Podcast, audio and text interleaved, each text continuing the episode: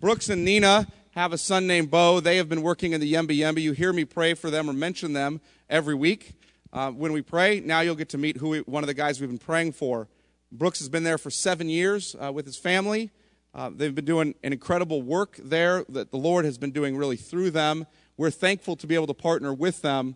Um, so you know a little bit of the backstory. Brooks is the son of Brad Buser, who is a friend of mine for some time. He was at this church probably three years ago. We were a different building. Some of you may remember him from there. Most of you probably don't.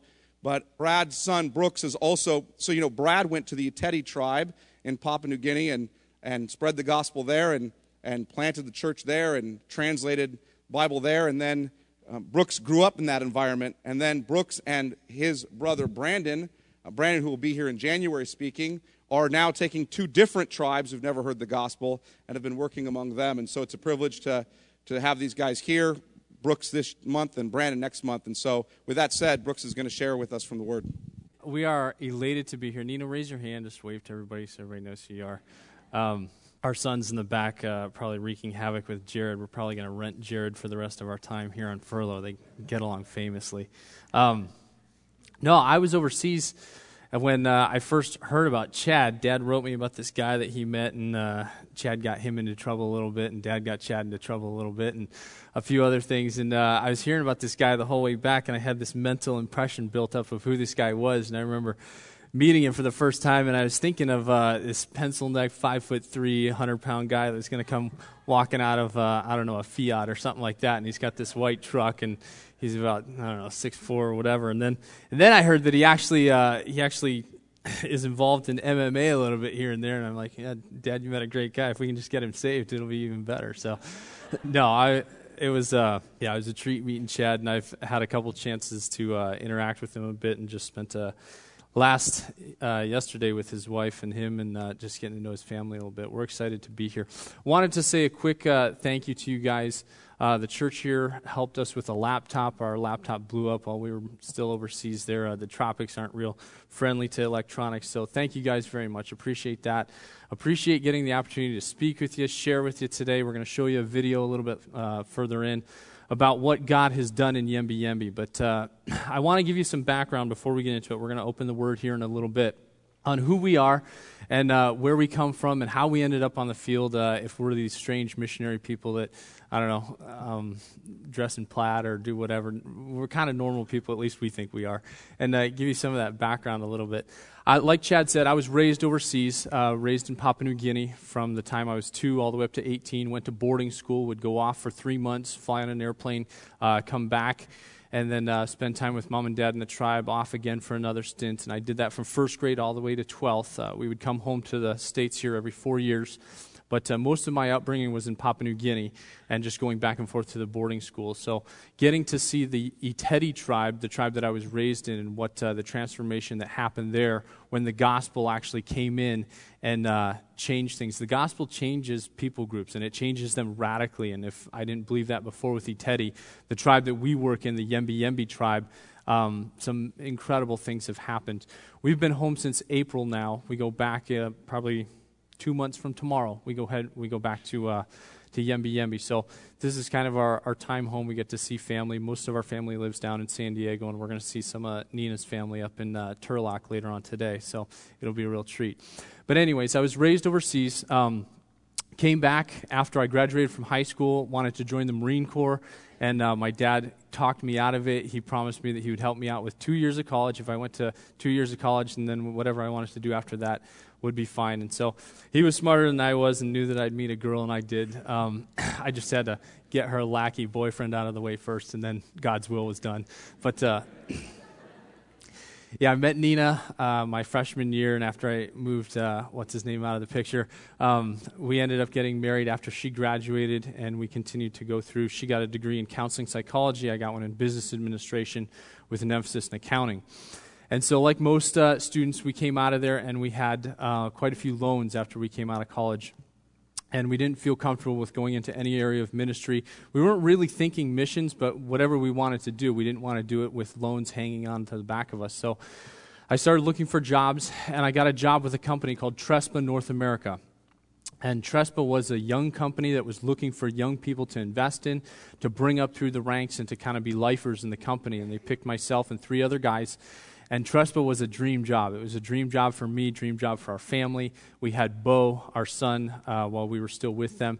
Trespa would let you go surfing in the mornings as long as you did it with other members of the company. You could blow two hours surfing in the morning, and it still counted as company time, um, which was unbelievable in San Diego. So we were looking at this, and uh, slowly our pace, my pace started to rise. I started to work overseas a lot. I worked in uh, Belgium, I worked in Netherlands, worked a lot in Paris, France, worked some in Germany, and was getting ready to sit for my upper management evals with the company. And uh, guys, something something kind of radical happened, it didn't happen overnight. I wish uh, sometimes when I'm in Yembi Yembi, I wish I could point back to some something where I walked out of the ocean and there was a map of Papua New Guinea on the ground, or some complete stranger on the road came up to me and said, "God told me to tell you to go to Papua New Guinea," or something like that.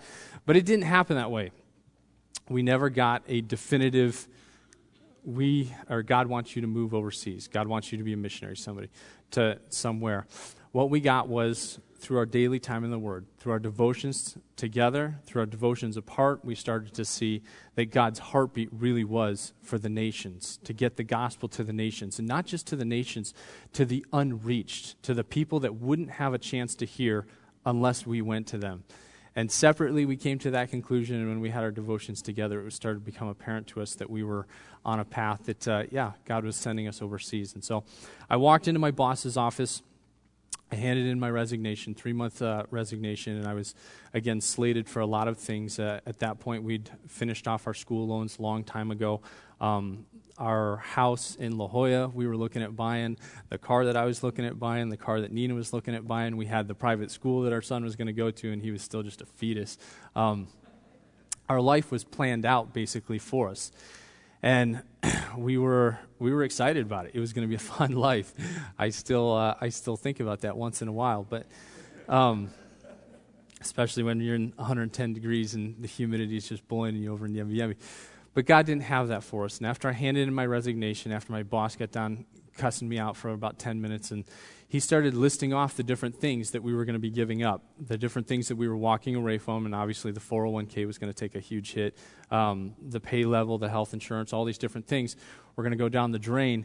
And then he got to one thing that I'd forgotten about, that I hadn't thought about, because I was a new father at that point, and he laid out for me specifically what we were giving up for our son. And our boy was about a year old at that time. And I remember him listing off the various diseases that he could get, or how he could get hurt over there, how he might not come back if we actually follow through with this plan. And I go, remember going back and talking with Nina and sitting with her uh, in our little apartment and just talking about this is going to affect us, but it's going to affect our son. He's not going to go to private school. He's not going to grow up playing water polo and football and basketball and all these other things and be a Charger someday, like I was hoping he was going to be. Um, we were sacrificing his future. And guys, there is a price tag associated with taking the gospel somewhere where it's never been before. There's a price tag worth being a believer.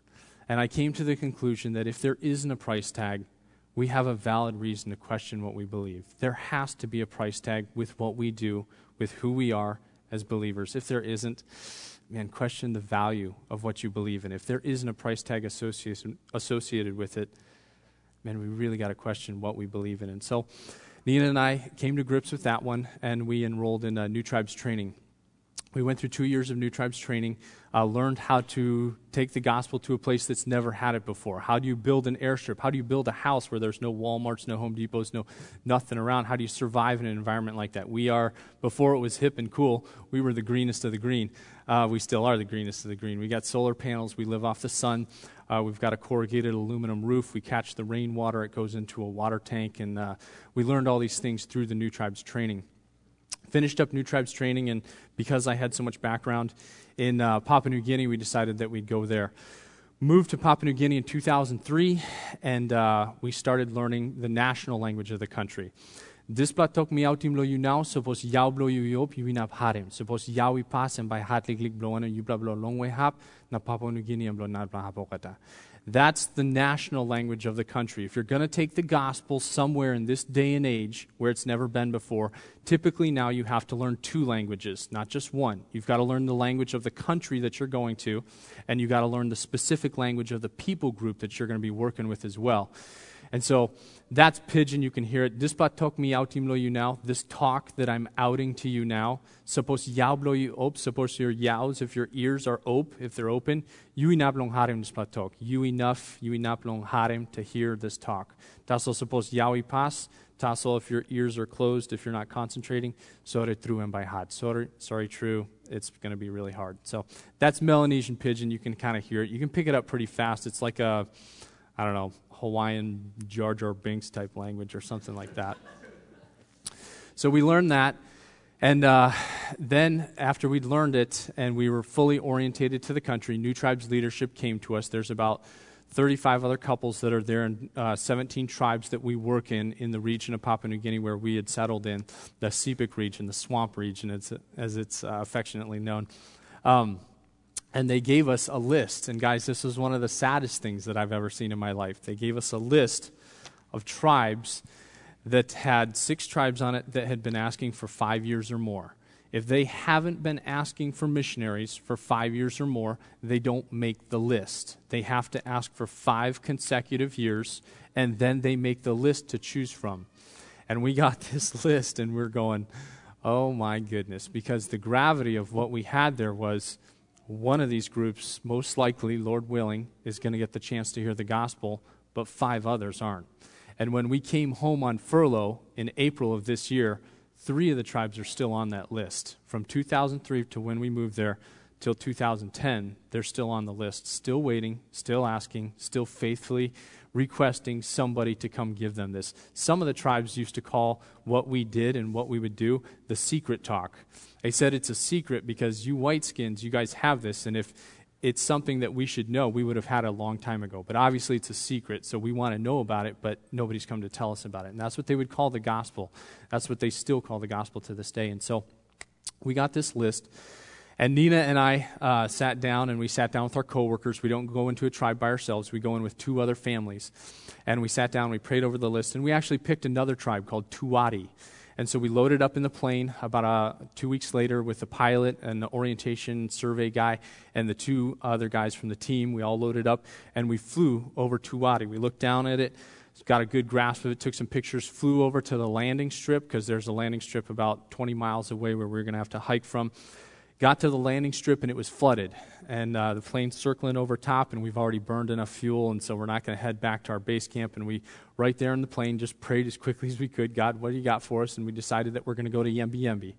And so the plane circled, and we headed back, and we started going over the mountain ranges Flew over Yembi took a bunch of pictures. On our way there, we'd been scribbling out on our legs quick little notes that we're coming. We're the guys you've been asking for for five years. We're going to come, and we'll probably be here before nightfall. Um, treat us gently when we arrive, please. And uh, we dropped these notes out of the airplane window. Two of them got hung up in the trees, and one of them made it down, and we saw a little kid running with this note that said, We're coming. And so we knew that they at least had some idea. Flew to the landing strip, landed loaded up in canoes, motor canoes, about from here to the to the back wall. They're really long things, and uh, we canoed for about six hours. Then we hiked the last two hours, and we pulled into Yembi Yembi right as the sun was going down. The Yembi Yembis, um, we didn't know this about them, but they are a very dominant, um, strong, aggressive people. They show emotion very quickly. Uh, they don't hold any punches. And when they greet you, if they like you, they really like you. If they don't like you, they really don't like you. So usually we've been on the really like side, so that's the nice part of it. But when we pulled into Yembi Yembi, what they do is, and if we drag Chad and his wife over there someday, uh, they'll get the same treatment. But they take a hunk of mud, they start with your forehead, and they push that piece of mud down into your face all the way down to your Adam's apple. And they take a coconut and they'll crack that coconut over your head. Remember, it's 110, about 90, 90% humidity every day, so it's just smoking hot. And that sticky coconut comes down over your face, this water. And then the last thing they do is just to make you beautiful, is what they say. They take uh, uh, little flower petals and leaves and then they pelt them right at your face. And all that sticky stuff, it just sticks right to your face, and you look really hot after that's all over that was that was what was happening. We got off and we were just big smiles, all happy. Okay, whatever. Yeah, we're going with it. And we settled in with the Yembis for three days, myself and the two other guys. Settled in among them, took a bunch of pictures, a bunch of video, went back out to the, uh, to the uh, base camp there, talked to our wives about if uh, God would have us move into the Yembi Yembis, talked to the leadership, and we moved back uh, after we decided that, uh, yeah, this was the thing. We moved back in as three guys and started building the houses. And an interesting thing happened, guys. The Yembi came to us and they said, if you're really going to come live among us, if you're really going to be our missionaries and you're bringing the secret talk to us, we don't want you to come as outsiders. The Yembis had had, they'd actually had a short term missions team come over to Yembi. They landed in a helicopter. They came out. They did uh, some mimes. They didn't know the language. They didn't even know the national language. They didn't know Bisis, which is the language of Yembi Yembi. They did uh, some little acting, and then whoever raised their hand at the end, because they knew Jesus, obviously, um, they got a piece of candy. And then the Yembi started crowding closer to them when they had the candy, and so they stood up on a porch away from them and were throwing candy out to the crowd. Then they loaded back up in the helicopter about four hours later and left. And that was their gospel presentation. And so the Yembi said, if you're really going to come and you're going to bring us this talk, we don't want you to come like that. We don't want you to come like a tourist. We don't want you to come as somebody that comes in and buys our carvings or somebody that comes in and talks to us for a couple hours about health stuff that we don't know anything about. We want you to come as insiders. And so when we moved into Yembi Yembi, the first thing that they did was they adopted us into families. There's four clans in Yembi Yembi. There's the ostrich clan, the eagle clan, the black cockatoos, and the toucans. My wife is a prominent member of the Eagle clan. And uh, I'm part of the Ostrich clan. And so within the Ostrich clan, we were adopted into different families.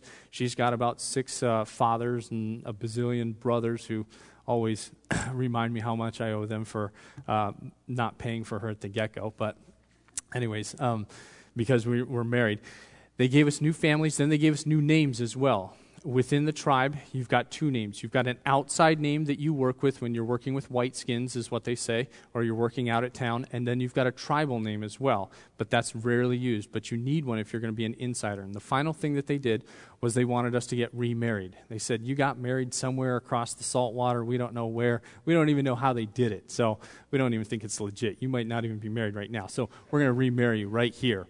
So the day Nina moved in, and you'll see some of this on the video that we show, um, we actually got remarried. All of the couples that moved in, her mothers and aunts dragged her off to a corner of the village, decorated her up so she was nice and beautiful. Um, bird feathers coming out of her hair and all sorts of stuff. Nice little mud job on her. Um, and then she had to walk across all of my sisters, all their legs, to get to me, and that's just custom.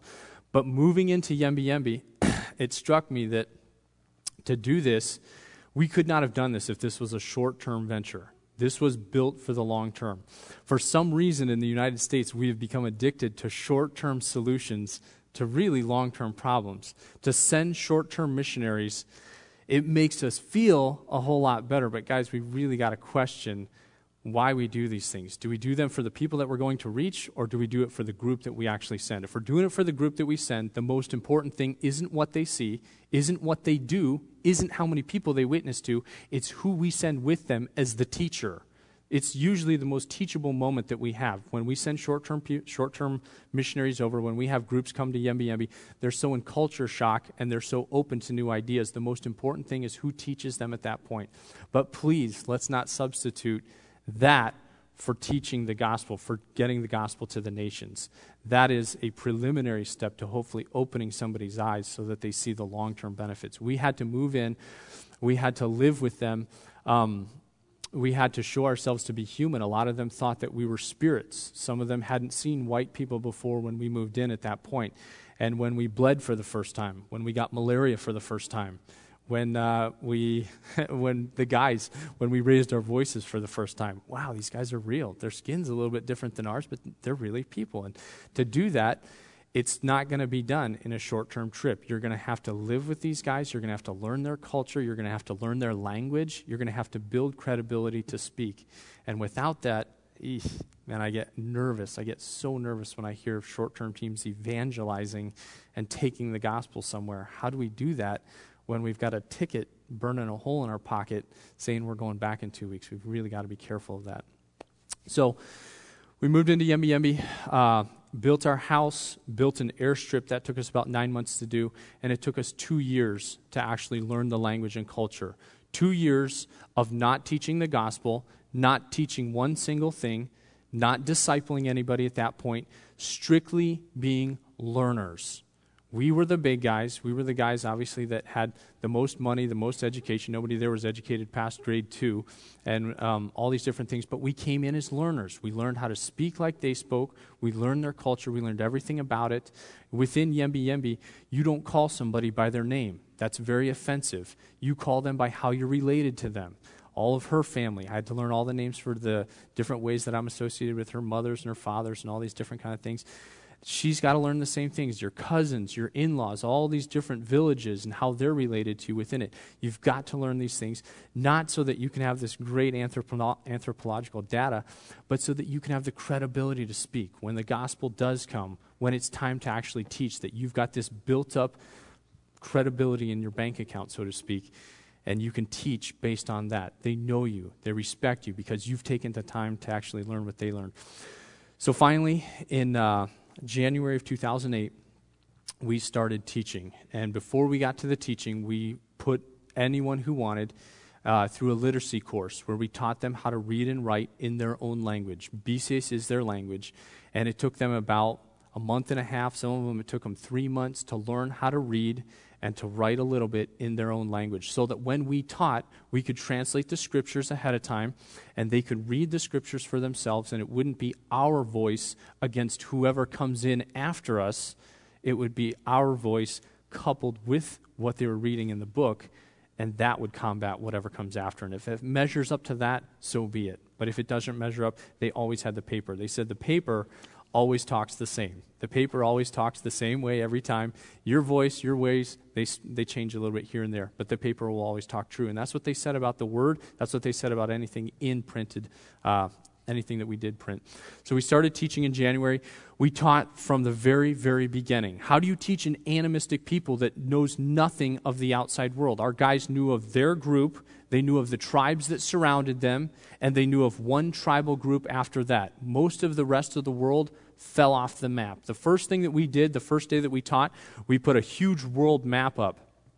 And we asked some of the chiefs of the tribe and then some of the hotshot young guys to come up and to point to Papua New Guinea on the map. You know where most of them pointed? Africa. They pointed to the North American continent. Some of them pointed to China and the huge Asian landmass over there. They could not believe when we pointed to this little rinky dink island. No, this is you guys. This is you guys and to get them to grasp their world and how small it was, how big the outside world was. And where this talk actually originated from, we drew a line all the way from Papua New Guinea across to this little country over there called Israel. And that's where this talk came from. Teaching them, we taught for five days a week, two hours a day, taught for three months. we taught from Genesis all the way through the redemptive analogies, God making mankind, mankind's fall, um, Cain and Abel, Abraham and Isaac, Moses and the Red Sea, all of the major redemptive analogies, the story of Christ working his way through the Old Testament, how he worked with the Israelites. Man, they were ready to kill the Israelites about halfway through when they were moaning and groaning and coming out of Egypt. I mean, the, the calls for their destruction were frequent. The Yembis aren't like you guys. You guys sit well, you, you're quiet. You, if your kid's crying, you're heading to the back to the cry room. Or if you disagree with me, at least you're going to keep it yourself. Well, maybe, hopefully.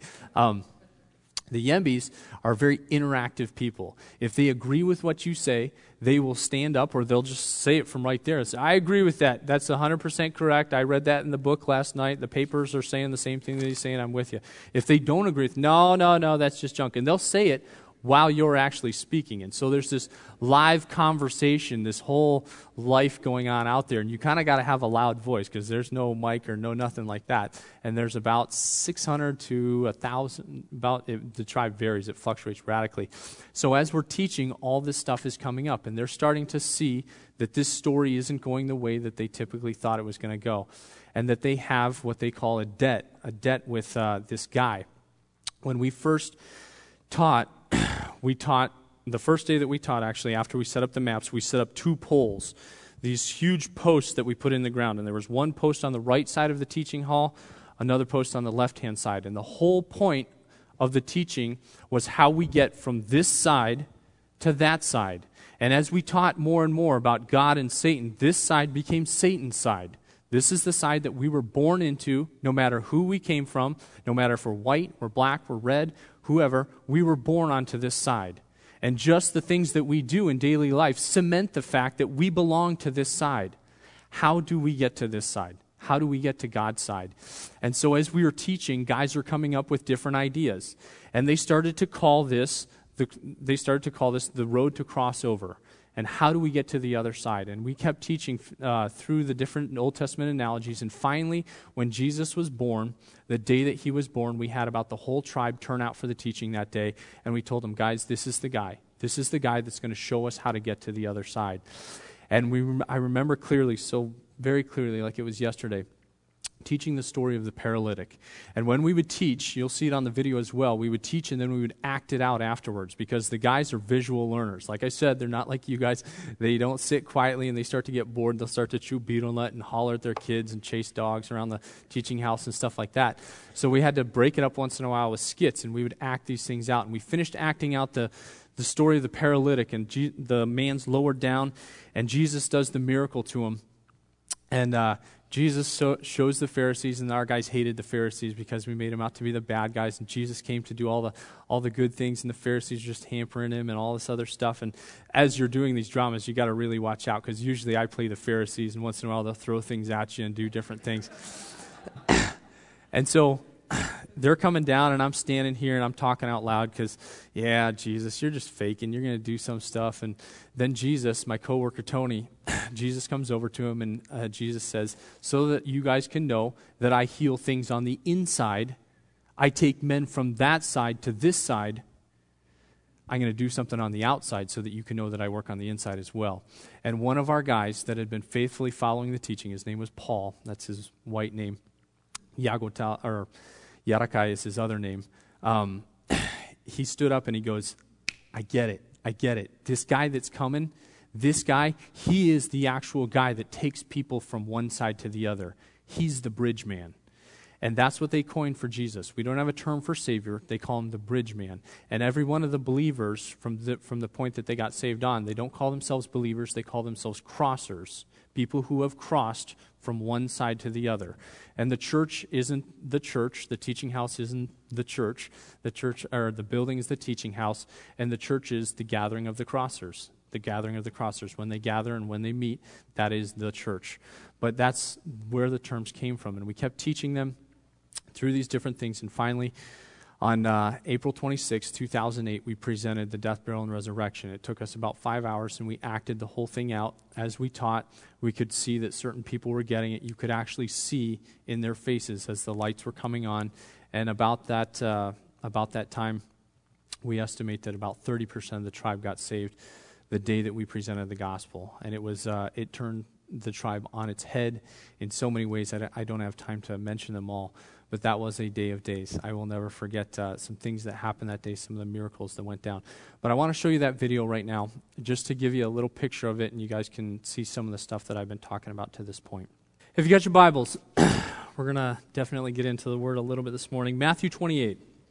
I want to talk to you about some of the verses that uh, impacted Nina and myself as we were contemplating leaving behind San Diego, leaving behind uh, what we knew to that point and uh, some of the rationale, uh, some of the things that we've come across this furlough, this time that we've been home.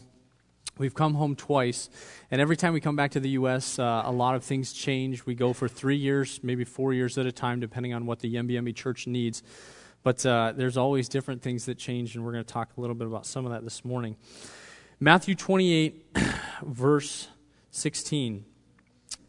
Jesus is talking here to his disciples, and uh, he's getting ready to leave the earth. He's getting ready to leave these guys behind. And uh, he's giving them his last instructions, his last marching orders, the last thing on his mind before he heads back to his home and leaves behind the guys that he impacted the most while he was still here. And in verse 16, it says this Then the eleven disciples went to Galilee, to the mountain where Jesus had told them to go. When they saw him, they worshipped him, but some doubted.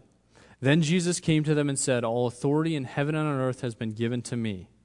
Therefore, go and make disciples of all nations, baptizing them in the name of the Father, the Son, and the Holy Spirit, and teaching them to obey everything I have commanded you.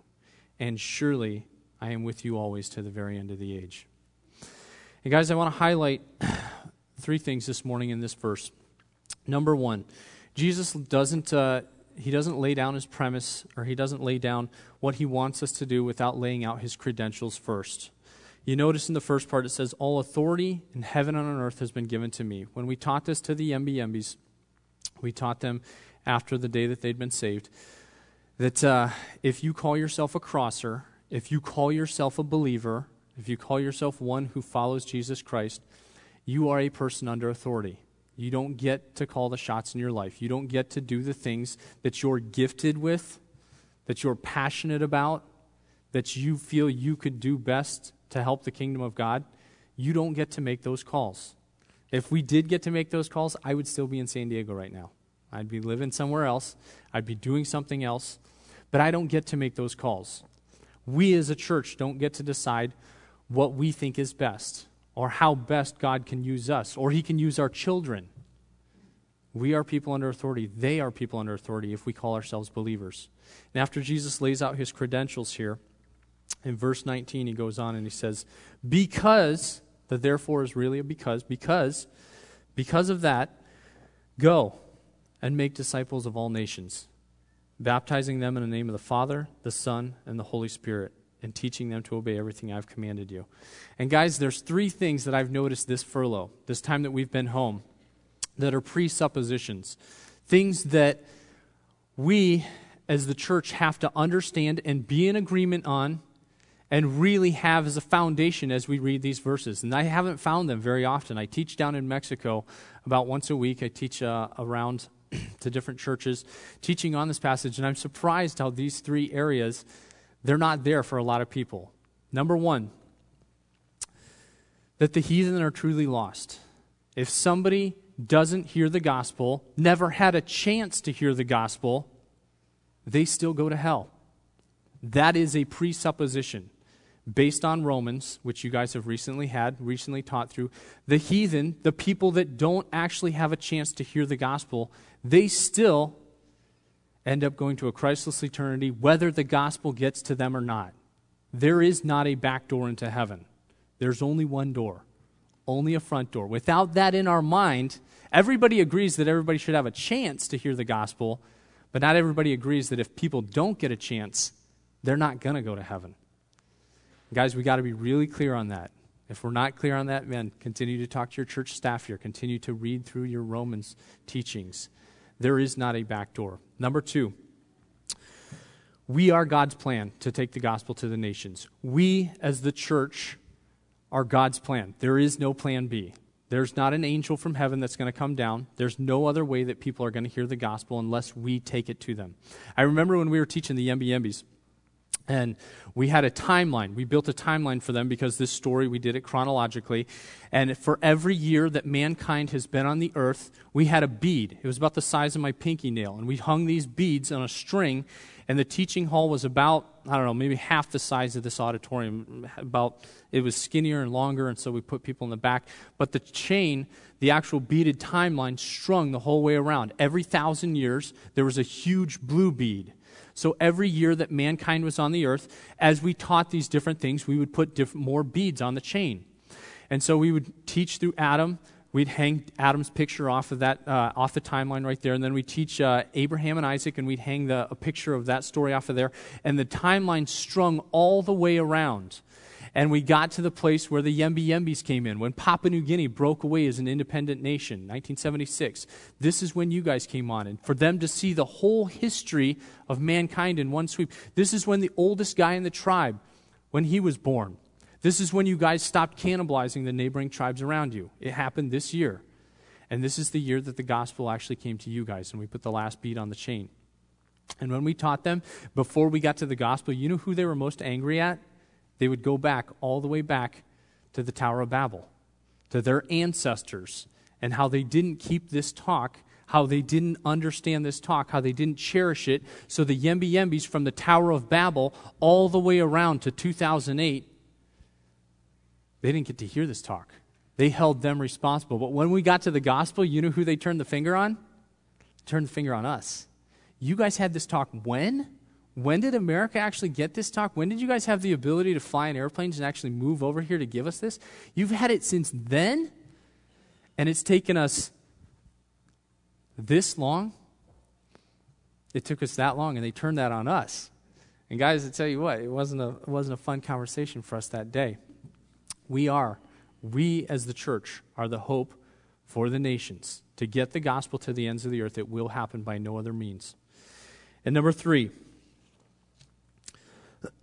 the third point, and this is something that I heard when I was going through the training nobody deserves to hear a second time until everybody's had a chance to hear a first time.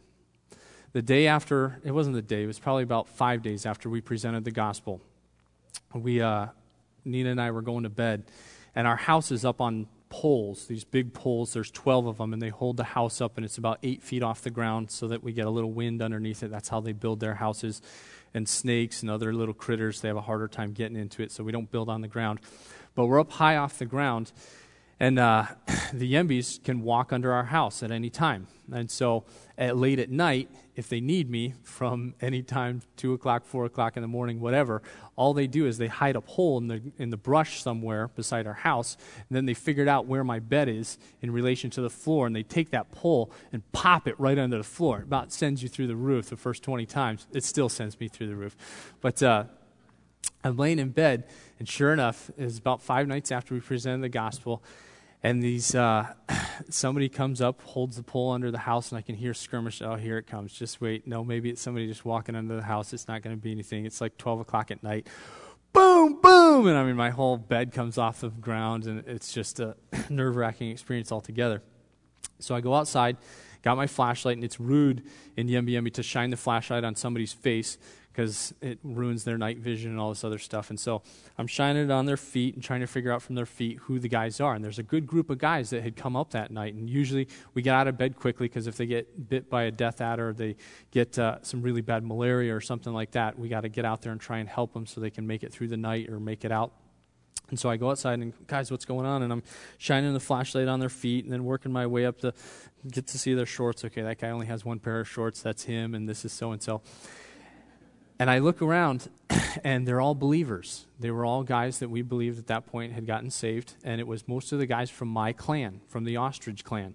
And one of my fathers is there. His name's Lucas. And Pops Luke is there, and so he becomes the spokesman. And we sit down, and Pops Luke, what's going on? Is somebody sick? Is there some, a lady giving birth in the tribe? What's happening? No, no, no, no. We just want to come talk to you. And he sat me down, and the first thing he said was, We want to know when we're going. And I said, Going where? And he said, When are we going to Changriman. Changriman is our sister village that speaks the same language. When are we going to Changriman to take this talk to them? Is it going to be next week? Is it going to be next month?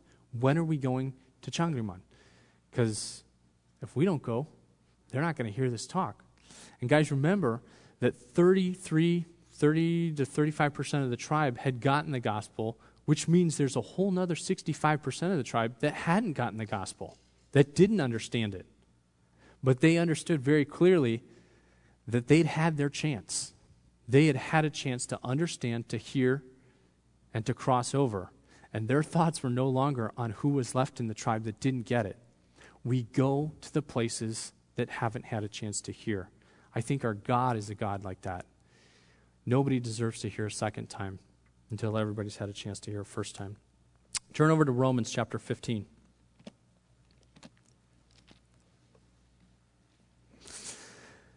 This last term that we were over there, after we finished presenting the gospel, I got the opportunity to uh, translate and was able to translate the books of uh, most of the book of Acts, the book of Romans, Ephesians, Galatians, uh, part of Philippians and Colossians, and First and Second Thessalonians. But the first book that I kind of cut my teeth on, that was an epistle. We did some stuff back in Genesis; it was a lot easier. But the first epistle, kind of throw you into the deep end right off the bat, was Romans, and Romans Romans is tough. It is a tough book to translate, especially when you're shooting for the meaning of what Paul was trying to get across to his original audience. You're shooting for that meaning to come through.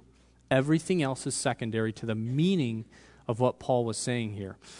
And uh, the first 14 chapters of the book of Romans, Paul goes on this incredibly difficult doctrinal journey to understand and to get that meaning across to the Yembi Yembis. But in 15, chapter 15 here, and 16 on, he kind of lets down his hair. He kind of lowers his guard a little bit, and this guy becomes human to us, and he talks about some of the things that uh, were important to him. He talks about some of the things that were hard for him, and he talks about some of the things that were going well for him. And I want to hit this verse, and then I want to tell you one story, and we'll, uh, we'll get close here. Um, Paul says here in verse 20, after he's talked about the Galatians and he's talked about the God's grace to allow him to teach the Galatians, he talks about one of the things that motivates him, the thing that pushes him on in this. In Romans chapter 20, Paul says this It has always been my ambition to preach the gospel where Christ was not known, so that I would not be building on someone else's foundation. Rather, as it is written, those who were not told about him will see, and those who have not heard will understand.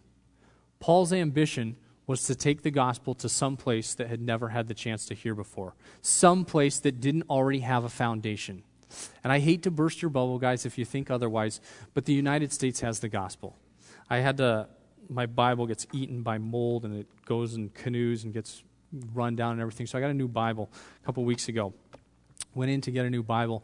Just just the flavors, the colors, the styles, the the brands, all the different things that I could get just in San Diego in my Bible. Not to mention, man, we stock up on Bible studies for my wife. She's over there, and there's not a lot of uh, small group type meetings that uh, happen in English over there. And so we stock up on those things. The helps, the amount of teachers, man, f- forget the technology. I don't even know how to Twitter. I don't know anything about blogs or any of that stuff, but I hear you can hear it on that too. Her senior pastor, uh, we her home church is Shadow Mountain Community Church, David Jeremiah. Anywhere you go within the continental United States, if you've got two opposable fingers, you can catch him on TV. You can catch him on the radio. The gospel is here. It's here in spades. It's here more than we could ever want. The foundation has been laid, and anybody who has ears to hear, there is some sort of foundation there. But, guys, there are corners of the world where it's not there yet. When we finished uh, teaching the Yembis, New Tribes leadership came to myself and one other guy. His name was Mark, and he worked in another village about three mountain ranges over. And they came to me and Mark, and they said, Guys, we need somebody to go into these tribes that have been sending letters asking for missionaries to investigate, to get a language sample, and to kind of do some research on these. So if they're viable places to go into, we can put them on the list. And we can kind of give a little cheat sheet to new missionaries on um, what, uh, what's happening there. So, Mark and I, being the naive, kind of new missionaries, we presented the gospel, but we hadn't done much after that, decided we'd do it. We'll, we'll do it. We'll be the guys to go into this. And so they gave us our first assignment about a month before Nina and I came back here to the United States. So, this memory is very fresh in my mind still. And uh, Mark and I got our first assignment, and they gave us the tribe of Gatamambu. There's this tribal group called Gatamambu that had been asking for missionaries for about three years at that point and they'd been sending out letters faithfully. And one of their representatives had said, Hey, if you could send somebody, we'd sure like to have a missionary, and we'd like one next month. You know, fat chance of that, but we'll come take a look anyways. And so Mark and I loaded up, and we decided we'll take two of the Yembi Yembi believers with us and two of the guys from his tribe as well. And so we all loaded up into this airplane. Airplane came over, picked up Mark, swung by, picked us up. We barely got off the ground. We're all heavy guys, and we got food loaded up because the hike was going to be longer than all get out. And so we flew over Gatamambu, and we're looking down on it, got in a good idea of how far we're going to have to trek. And we land at this airfield called Ambunti, and then we started hiking. We hiked for one day. We overnighted in this place called Yarakai. Then we hiked for another day, and we hi- overnighted in this place called Yesimbit. And finally, on the third day, we pulled into Gatamambu proper. And as we pulled into Gatamambu, guys, we were welcomed like conquering heroes. Um, guys were bringing pig meat out, sago. Uh, a bunch of the ladies had cooked overnight because they'd seen the airplane and they knew something was up. They'd cooked overnight and uh, they'd cooked us a whole pile of grub worms. Um, grub worms are just as nasty as you hear about them. They, they're not any good. Nobody's going to fake you out. If a missionary comes and tells you they're great, he's lying to you. Don't listen to him. And uh, they cooked us all this stuff, and as we're going in, they're showering us. They've got coconut uh, coconuts for us to drink and all sorts of things, and they're just treating us great. And there's these dancers on the side, guys that are doing this tribal dance of welcoming us, and everybody's painted up in jazz, and I'm feeling pretty cool. And my tribal father, Lucas, comes up behind me and he pulls my sleeve and he goes, he goes, eldest son. That's what he calls me, eldest son. He goes, do you know what's going on? I go, nah, they're, they're excited to see us. They're, they're excited. And he goes, no. He goes, they think you're the guys. What? What do you mean? They think you're the guys that are actually coming to be their missionaries. That's what they think. That's the rumor going around. And uh, we called over one of the chiefs and said, hey, hey, listen, listen, listen. We're here, but we're hiking out when the sun goes down twice. We're hiking out in two days, and we're heading back, and we're probably not going to come back. We're just here to take pictures, to write down some of your language on the paper, so that if somebody does come, they'll know what it is. And he hears it, and he, yeah, whatever. And he kind of stuffed it away, and he didn't tell anybody. Well, two days go past. We take all our video and all our pictures, and uh, the third day, we start packing our bags and we're getting ready for two days of hiking to get out of there. And uh, there's a the village starts to get a little tense, and things start to get a little tight. And they call a village meeting, and they have this house called the House Boy. It's where all the men, the chiefs, and the up and coming chiefs are going to meet. And for that occasion, they made an exception for the ladies of the chiefs, the wives, um, to come as well. And uh, we moved in, or we came into the house boy, and as we put our head in, there's about 50, 60 guys in there and another 30, 40 ladies sitting in the background. And we sat down, and uh, the chief, the main guy of the, the village, he stands up and he goes, Guys, you really are leaving. We thought you were joking, but we're, we're going to let you go. That's fine, but uh, we want to know how many days will it be till somebody comes back to give us this talk? and he worked it all worked through an interpreter and it got to us and i put my head down and i look at mark mark looks at me and uh, I told him, man, it's not going to be days. It's going to be a lot longer than that. And the guy wanted to be, he wanted specifics. He goes, well, how many months is it going to be? What could we do? Could we send you back with pig meat? Could we send you back with grubs? Could we send you back with some of the special bark from our trees around here to ask somebody from America, from your country, to come and give us this talk? And I put my head down again and uh, I said, guys, I, I, don't think that would do much good. Uh, just keep sending your letters, keep sending in the paper that it says you still are serious and you want missionaries. And finally, he's getting a little frustrated and he goes, How long will it be? How long really will it be until somebody comes? And Pops Lucas, who was with me, he was part of the guys that used to write the letters for Yembi Yembi. And he goes, Brooks, he goes, eldest son, you need to, you need to tell them true. You need to tell them honestly so they don't, they don't think it's going to be some sort of game. And Lucas said, I'll tell them. And Lucas got up and he said this. He said, Look around. Look around at the houseboy. He goes, This is how long it will be. Look at everybody here with gray hair. If anybody here has gray hair, they're going to be dead before this talk gets to you. That's the truth. And everybody that worked its way through in translation got to the tribe, got to the chiefs. And you know what? Lucas is right. It will be it will be probably seven, I don't know, five, seven years before we even have a chance of getting the gospel to the Gatamambu people. Everybody there with gray hair is going to be dead before the gospel gets to them. That is the truth. And he told it to him straight. It was a little more than I was hoping for, but he told it to them very clearly. And as we hiked out of, Yem, or, uh, hiked out of Gatamambu, the welcome we had coming in versus how we left, people are crying. People are holding their doors shut. They don't want to see us. All the fun that was part of us arriving was gone, and it was gone in spades when we hiked out of there. We are the only shot these guys got at hearing the gospel. I say we, and I mean the church. I mean the church that is here in the Western world. We have the resources, we have the knowledge, we have the ability to get this gospel to them. And guys, I know, I want to close with this.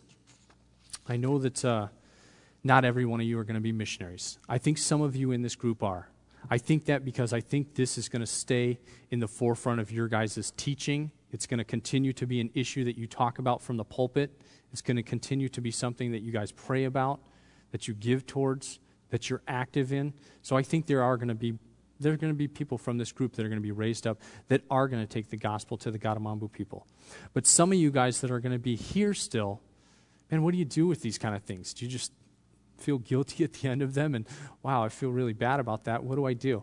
Well, guys, I think there's different areas that we can attack. I think we live sacrificially and we live intentionally in regards to world evangelization. What that means is, I think as we spend our money, what goes to our 401k, what goes to our health insurance, What goes to this body? What goes to help somebody out from this group that's actually going to come out from among you? How you spend your money, spend it intentionally, spend it wisely. How you spend your time, what you do with your free time, what you do in regards to helping out somebody that will come from this body. And the third thing that I want to hit really big is how you train your children. We head back in two months, and uh, let me tell you, getting on the plane in LAX, if somebody tells you it gets easier every time, they're a liar.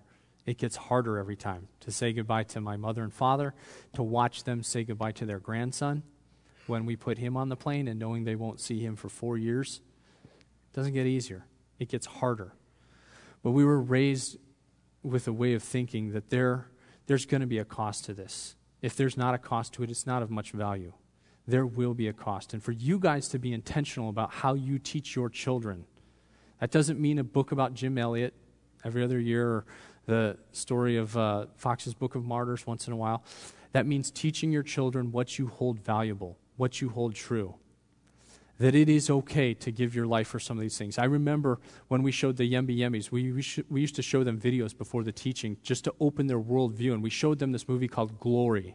I don't know if you guys have seen it. Some of you guys have seen the, um, the thing. It's really, really good. It's about the first black regiment in the Civil War that fought for the North. And these guys stormed the walls of this uh, citadel down in the South, and every one of them died to a man, were cut down by the guns of the South and our guys are watching this and they're weeping as they watch this because they have no concept of living for something and dying for it and it being worth dying for.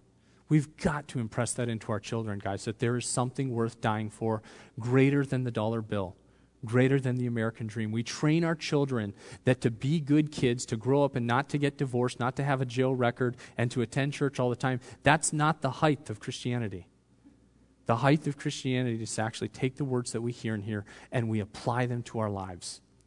And for you as a body, as you send somebody out, you send them to Sudan, you send them to Papua New Guinea, you send them to Kenya. They get sick, they get hurt, they don't come back. That's okay. We're addicted in the United States, I fear, to happy endings, that things end happily for us. And guys, that's just not the case. Our God has given us a job to do. And sometimes things go well, sometimes they don't go well. Sometimes they don't finish well. But to press that into our kids at a young age, we will be proud of you for these types of lifestyles, for these things, to sacrifice for these things. Our God is about those things. And guys, we are the plan to get the gospel to the ends of the earth. We press that into them. Let me pray with you. Lord Jesus, we thank you so much for this body, for the teaching, for the background that they have, Lord, for the way that you have raised up their leaders here, Lord. And Lord, we pray from this body that you would raise up some, that you would raise up some to take the gospel to the ends of the earth, to take it to a place that has never had a chance to hear. But Lord, beyond that, we pray for the ones that stay behind, that they would continue to sharpen themselves to be intentional about what they teach their children, what they put in front of themselves, to be about getting the gospel to the last places that have never had a chance to hear, Lord. We pray for this body. Bless it mightily, we ask. Look after the ones here.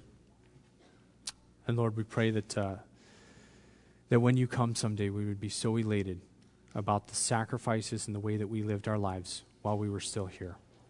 We thank you, Lord Jesus, for this time. Amen.